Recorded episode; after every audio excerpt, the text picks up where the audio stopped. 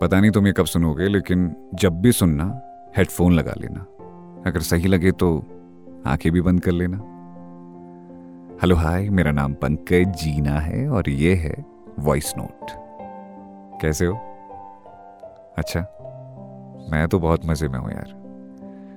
ये voice note record करते हुए मेरे घर के बाहर रात ने दस्तक दे दी है। अच्छा लग रहा है यार इस वक्त तुमसे बात करना। तो अब लगभग चार महीने हो गए मुझे नौकरी छोड़े हुए। इन दिनों पहाड़ों पर हूँ। बढ़िया, ठंड हो रही है। मुझे लगता है कुछ चीज़ों की अहमियत ना आपको उन्हें खोने के बाद ही समझ में आती है। मैं बचपन से पहाड़ों में पला पड़ा हूँ। तब मुझे यहाँ का मौसम, हरियाली कुछ ज़्यादा खास अच्छी नहीं लगती थी। अब जो चीज़ ऐसे ही मुफ़्त में मिल जाती है, अक्सर हम उसकी कदर कहाँ करते हैं? चाहे वो कितनी भी कीमती हो। जब अचानक वो हमसे खो जाए ना तब हमें समझ में आता है कि यार, कितनी ज़रूरी थी ये चीज़। जब मैंने पहली बार पहाड़ छोड़ा था, तब मुझे समझ आया कि जिस हवा पानी को मैं आम समझ रहा था, शहरों में उसकी कीमत देनी पड़ती है। शुद्ध हवा, पानी, शांति, सब कुछ जैसे छूट गया था मुझसे। कमाल बात यह है कि उससे पहले मैं कभी बाहर गया भी नहीं था।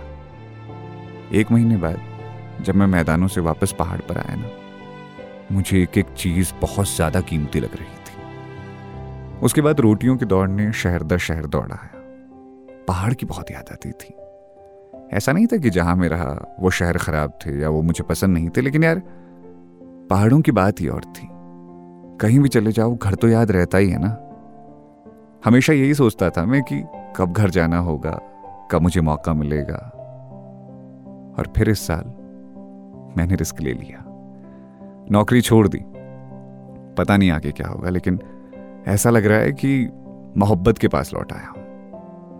मेरे घर के पास तो ट्रैफ़िक का शोर भी नहीं सुनाई देता।